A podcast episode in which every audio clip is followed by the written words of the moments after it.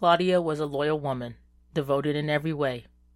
Last Friday she went shopping and started cooking half the day.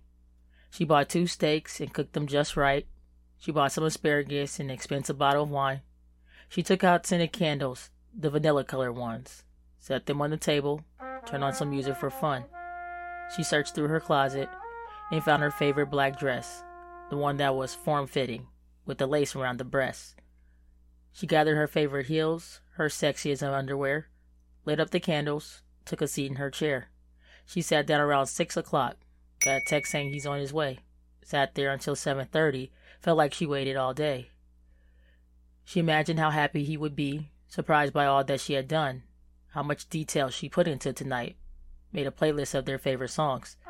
So she sat there with a smile. But her smile soon turned to tears. 8:40 slowly approached, confirming her own fears. By 10 she blew out the candles. She looked down at her plate. She didn't feel like eating. Forgot about the pie she had baked. A part of her was mad. He had lied to her again, constantly making excuses, time they would never spend. She wanted to send him a message, to tell him how she felt now, about her heart being broken, about feeling let down. But she knew she couldn't do that, and his coming over was just a dream. She knew who he's with tonight, and her name was Pauline. Pauline had long black hair, with a small girlish figure. She was a second grade teacher, and she didn't drink liquor. Yeah, she knew all about Pauline. You'd think she was some sort of fan. She saw her posted pictures and videos with their shared man.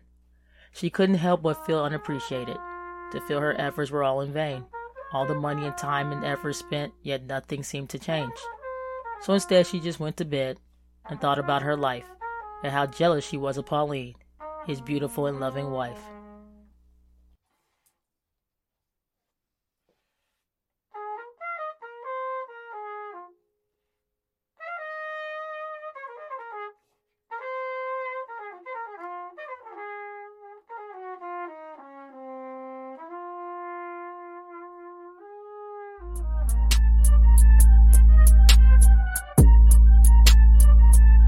Forget to like, share, subscribe, or follow.